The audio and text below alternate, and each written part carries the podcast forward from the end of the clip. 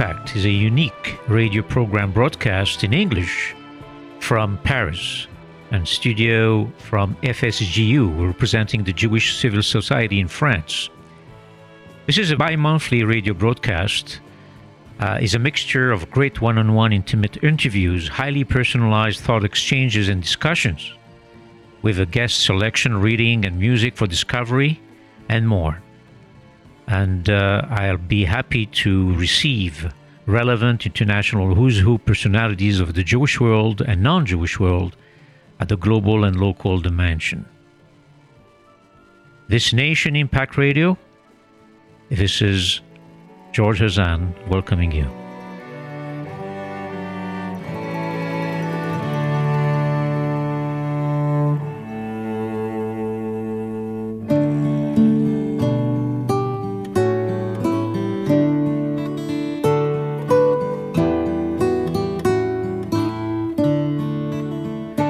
Hanukkah is a unique time for accessing the sparks of light within and thereby light up the world.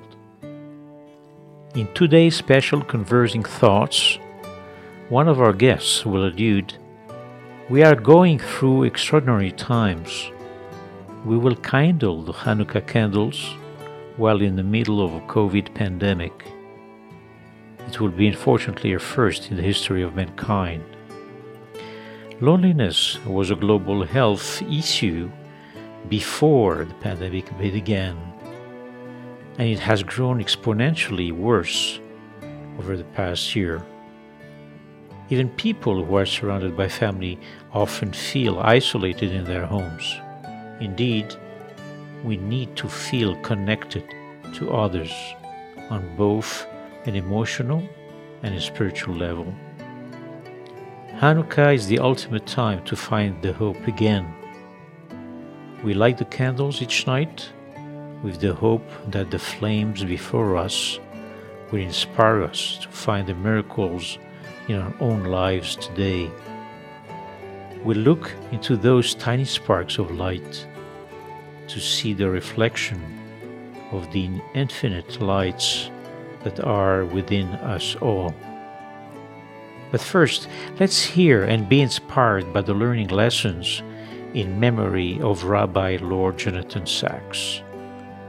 A light unto this nation, as described by His Royal Highness the Prince of Wales, the international religious leader, philosopher, award winning author, and respected moral voice, Rabbi Lord Jonathan Sacks, passed away just over a month ago prior to Hanukkah he will be deeply missed. This broadcast is dedicated to his soul blessings in recognition of his exceptional contributions to affirming life's spiritual dimension.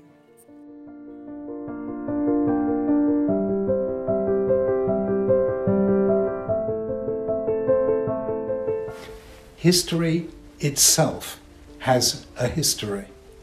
The way that events seem to mean at the time very often change as we see them in retrospect.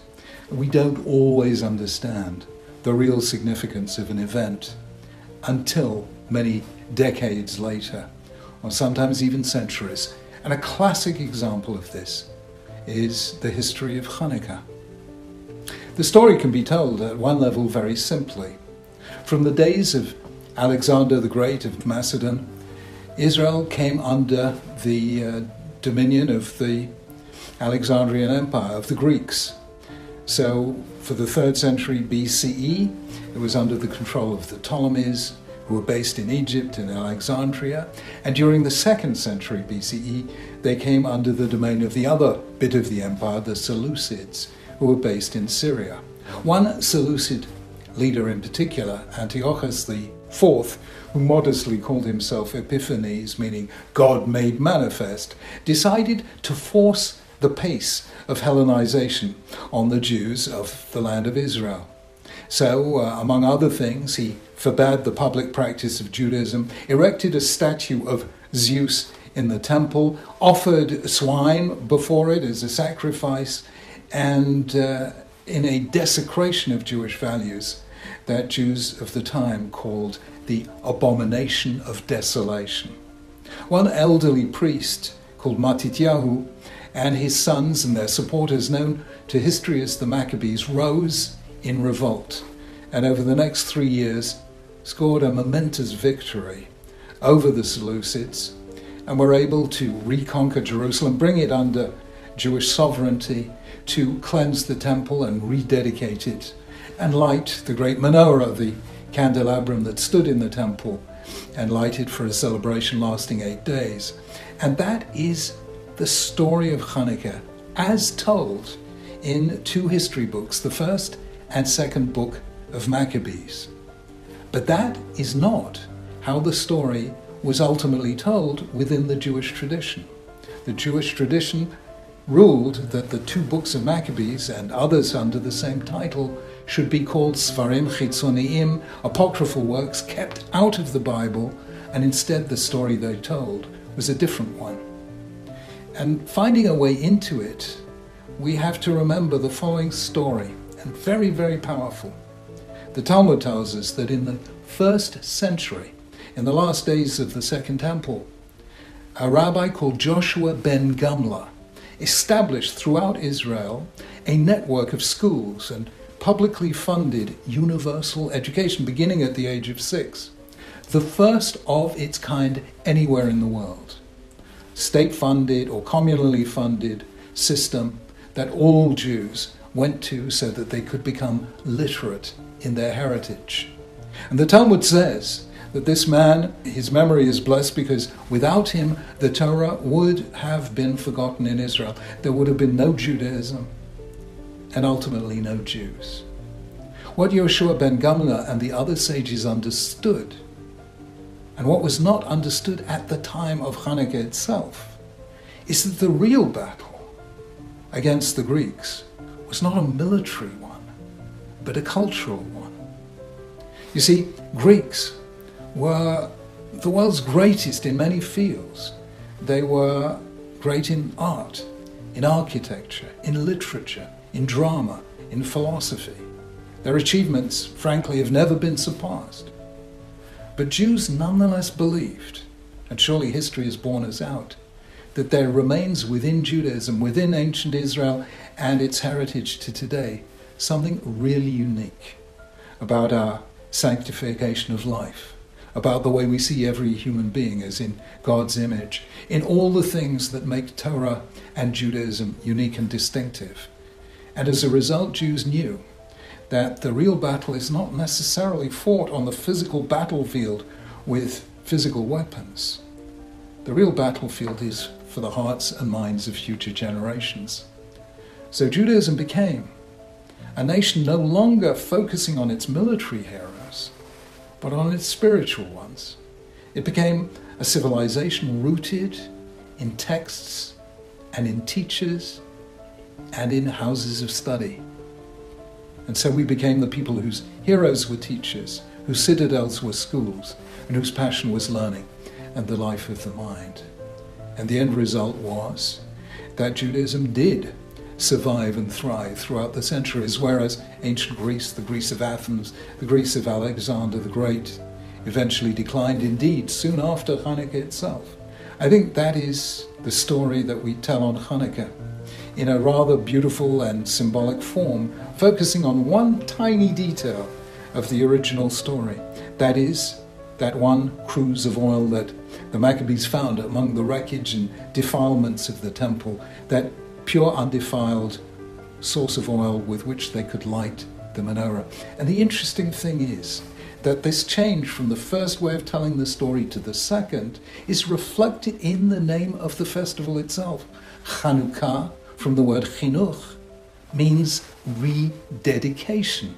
And that's what the Maccabees did to the temple. They rededicated it, and that's described in the books of Maccabees. But over time, Chanukah became through the word chinuch, a word meaning education.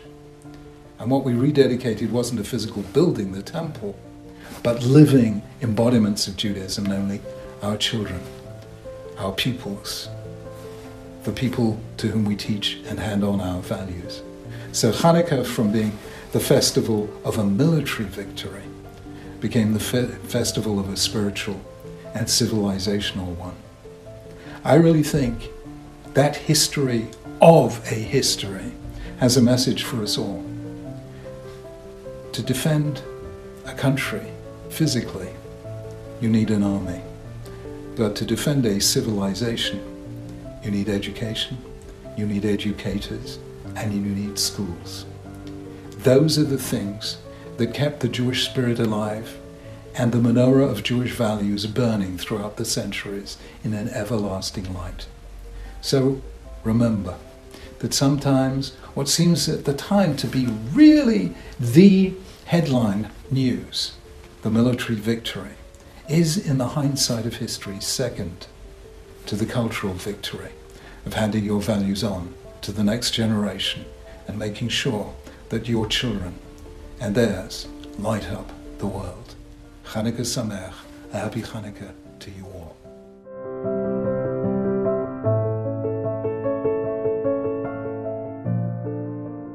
In this Hanukkah, connection reminds us that even though we are all seemingly different on the outside, we share a common, precious humanity that can unite us in the most challenging of times.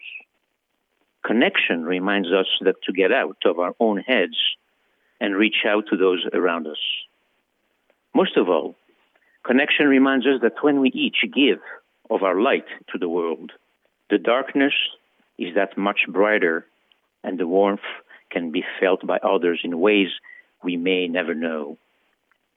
I have here Rabbi Daniel Togman. Rabbi Daniel Togman is a rabbi of the Jewish community of Monaco at the Edmond Safra Synagogue for over a decade. He's also part of the Conference of the European Rabbis, which is a primary Orthodox rabbinical alliance in Europe. It unites and connects more than 700 religious leaders of the mainstream synagogue communities in the continent. Now, Rabbi Togman, connection and the time of Hanukkah. You wanted to speak. What is the position or complementarity between, as the vision of Rabbi Sacks, Zichrono Libracha, has explained, and in your view, how can we oppose Athens towards or versus Jerusalem? Of course, it's a big uh, dilemma, a big uh, debate about uh, the Greek universe and the um, Jewish uh, universe, the Torah world. We had uh, big uh, Talmidei Chachamim, big rabbis like the Rambam, Maimonides, who was able during the Middle Age to use the philosophy of Aristotle and to uh, express the Jewish attitude and the Jewish position. Uh, Maimonides was ready to confront himself to the uh, um, to the philosophy of Aristotle, and not just Maimonides, but even after in the modern age, we can find some of the Jewish thinkers that were ready to deal with Kant and Hegel, and more recently uh, we had uh, uh, Emmanuel Levinas, for example, was able to express uh, in Hebrew uh, the principle that, according to him, the Greeks had tendency to forget. The biblical inheritance, the biblical legacy was so important for Emmanuel Levinas. But except these two giants, Rambam, Maimonides was a big rabbi, and Emmanuel Levinas was a very um, important philosopher of our generation from uh, this last uh, uh, from the last century. But um, I wanted to express the fact that many uh, rabbis were involved in this uh, in, in, this fight to continue both to assume Jewish identity and combining uh, um, loyalty toward the Western culture, like Rav Shimshon Raphael Hirsch in Frankfurt uh, by establishing the principle of Torah im derech eretz. It was in his uh, the foundation of a modern Judaism. I mean, totally Orthodox Judaism that was uh, faithful to the keeping of the halacha, of a traditional halacha from the Shulchan Aruch, and also being open to all the tweezers of uh, Western culture. Um, and it's not easy to combine um, the, this attitude, but for Rav Hirsch and for another rabbi after him, it, uh, it was totally uh, possible and, and, it was a, a, a totally a position to educate, uh, to show the way for the new generations.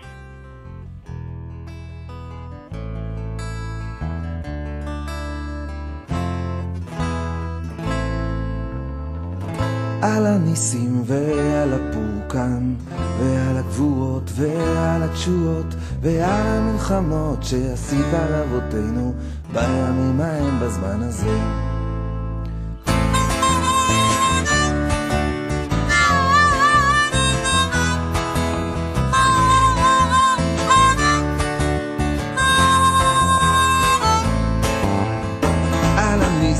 ועל הפורקן ועל הגבורות ועל התשועות ועל המלחמות שעשית לאבותינו בימים ההם בזמן הזה. על הניסים ועל הפורקן ועל הגבורות ועל התשועות ועל המלחמות שעשית לאבותינו בימים ההם בזמן הזה. So, uh, regarding the Hanukkah celebration that we go through, uh, what is the uh, link or the bridge that you see, uh, you know, coming in, especially after uh, the Rabbi Sacks has been uh, addressing lately? Yes, for me, Rabbi Sacks was, I mentioned before, the Rambam, and I mentioned before uh, Maimonides, and uh, of course, Rabbi Hirsch was one of the most famous um, uh, rabbi of the modern age. But I uh, think that Rabbi Sacks was in our generation uh, the incarnation um, of this uh, very important challenge because for Rabbi, for Rabbi Sacks, the problem was how can we how can we be able to face this challenge? And he noticed that many times the Jews were attracted by the Western culture, and not just in our time, but even before, the Jews had this tendency to be very impressed by uh, the culture and, and especially by the Western culture. He said that um, from the time during the Enlightenment, the Jews fell in love with European culture, with philosophers like Kant and Hegel, and musicians like Mozart and Beethoven. And he said that some were able to integrate this with faithfulness to Judaism, like Rav Shimshon Raphael Hirsch or other rabbis, but some did not. They changed their names, they hide their identity, they were not able to assume their Jewish identity and to show opening to the Western culture. And for Rabbi Sacks, it was very important to say that we could be um, totally integrate uh, in the cultural uh, world of a Western culture and to show, to continue to show uh, a total um, uh, faithfulness to Jewish identity. And it was, according to him, the uh, significance of uh, verse of the Torah when Jacob hear from God, let your name let your name no longer be Jacob but Israel, meaning act in such a way that it is what people call you. Be a prince, be a pride, be yourself. Don't long to be someone else. And it, it says that it was the challenge, the challenge not just then but many times in the Jewish future. For the future of the Jews, the Jews had to react in such a way by facing this challenge, but, but avoiding assimilation or even segregation. It was uh, two attitudes that Rabbi Sacks was against to be separate from the world because he said that the, the world needs the Jews and the Jews need the world. And on the other way, he was, of course, against assimilation and abandoning the Jewish identity. And it was uh, uh, for him, it was so important to enhance the impact of Judaism over the world, and for this, uh, for that reason, by drawing in uh, his fantastic culture, he was able to show the Jewish vision on all the many collective stakes, and he was um, was able, even with non-Jewish uh, personalities, to show the relevance of the Torah legacy, of the wisdom of the Torah. And even Prince Charles, I think it's a big Kiddush Hashem, Prince Charles uh, uh, said that Rabbi Sacks was Or Lagoim, a light for the nations, and he really regretted that this light, unfortunately, uh, was taken from us. But he noticed that during many years that he was given to us, Rabbi Sacks was able to light uh, the candle of many, uh, of hundreds of thousands of Jews and non-Jews around the world.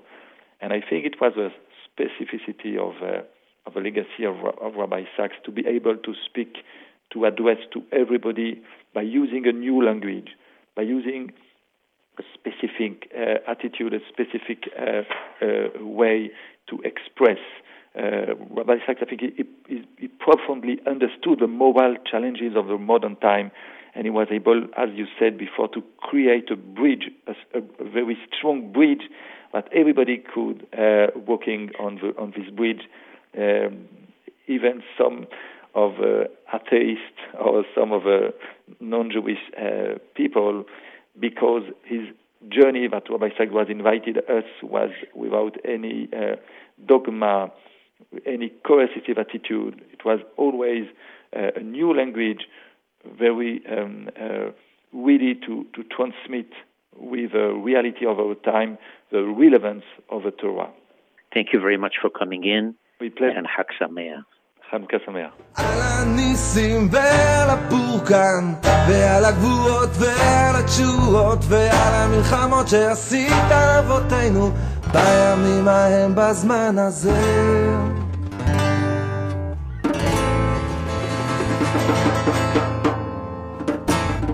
Hanukkah, our default instinct is to give up when we cannot see a way out of a situation.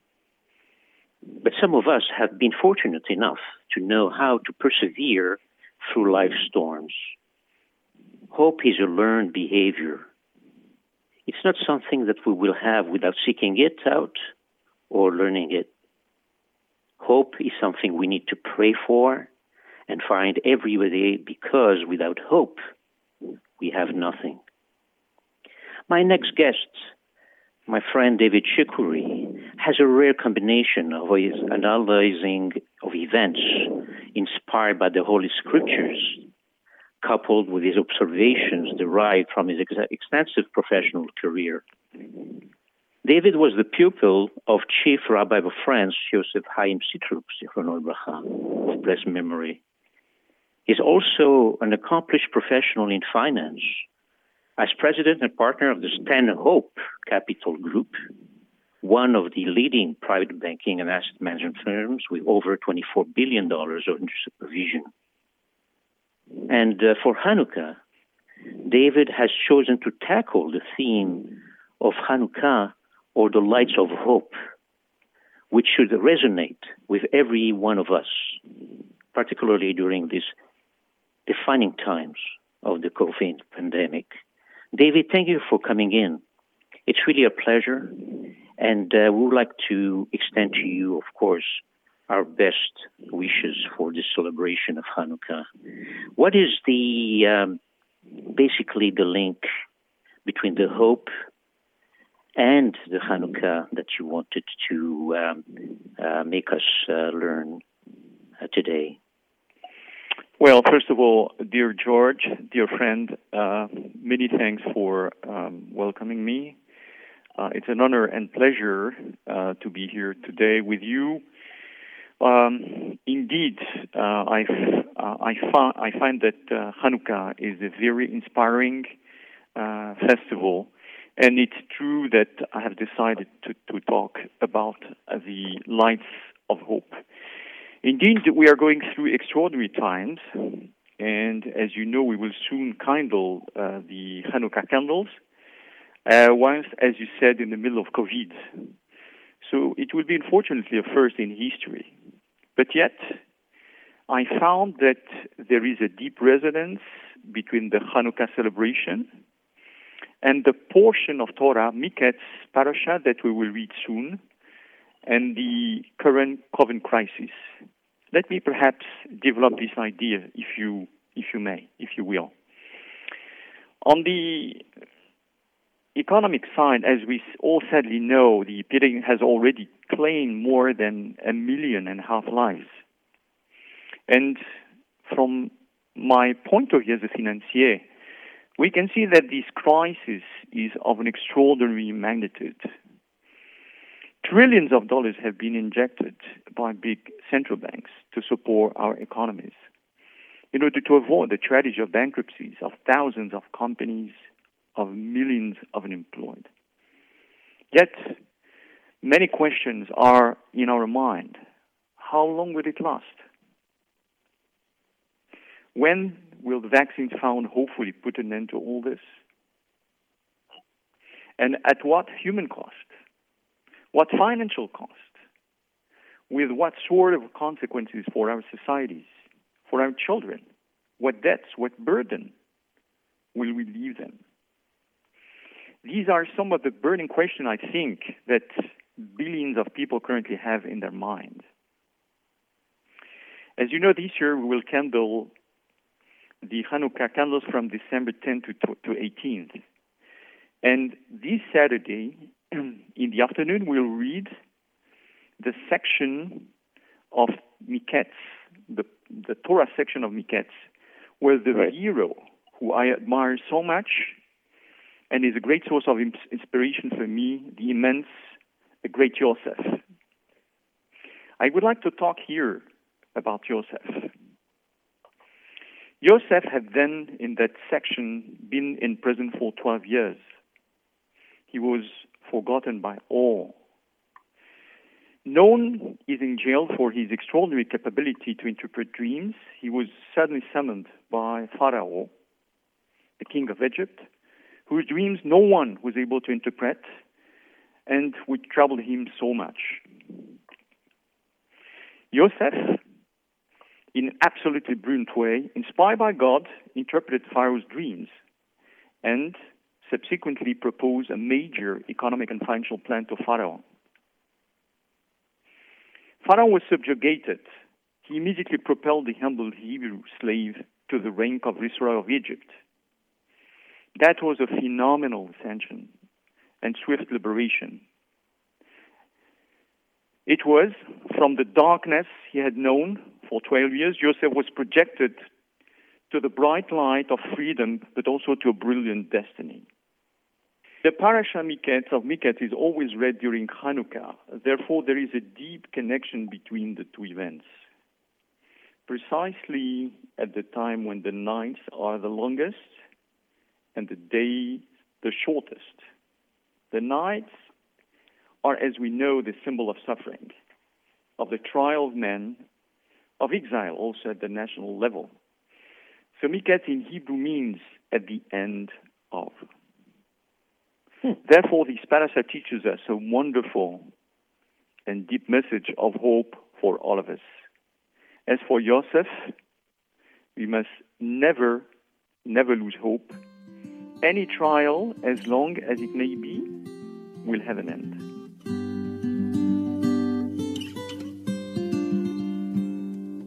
Master Yeshua,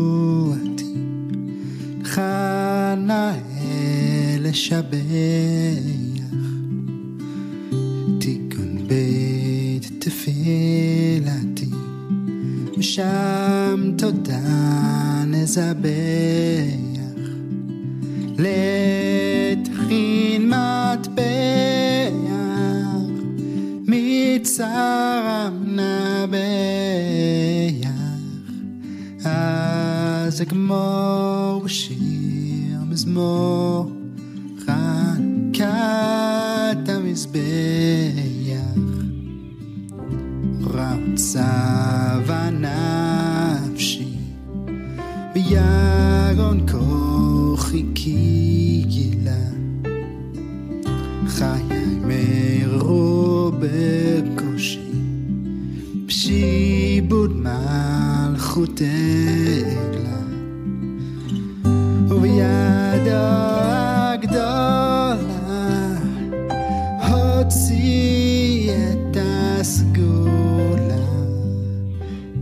חיל פרעה, כל זרעו, ירדו כי אבן במצולה. So, David, how do you see the continuation between of what we are celebrating or actually uh, living today in the context of the pandemic as we see it unfolding? So let me follow on the image I started designing uh, just earlier. We we saw that there was a uh, significant message of hope in the Parashah of Miketz at the time we are now, at the time we will be starting uh, uh, kindling the, the Hanukkah candles. And the message for me is the following. I think, I deeply think that the COVID trial will also come to an end. And I believe that the vaccine that we have found recently are a sort of a hope for humanity right now. It is a ray of light and the end of the tunnel. Right. And I believe that we Jews bring this lesson of hope, which is 2,200 years old.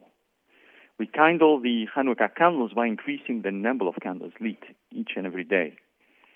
One candle day one, two candles day two, eight candles day eight.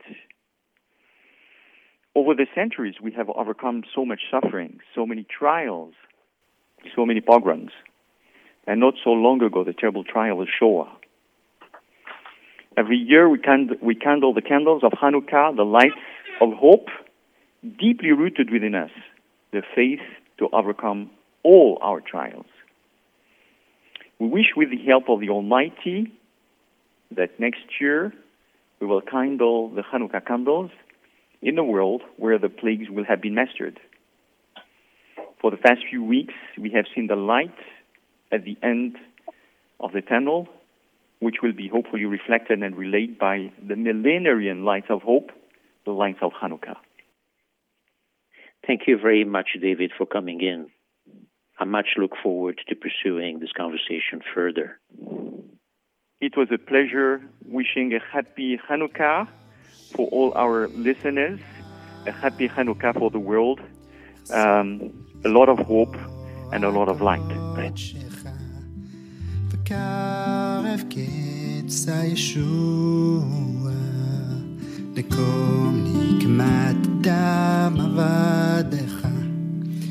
קץ הישוע,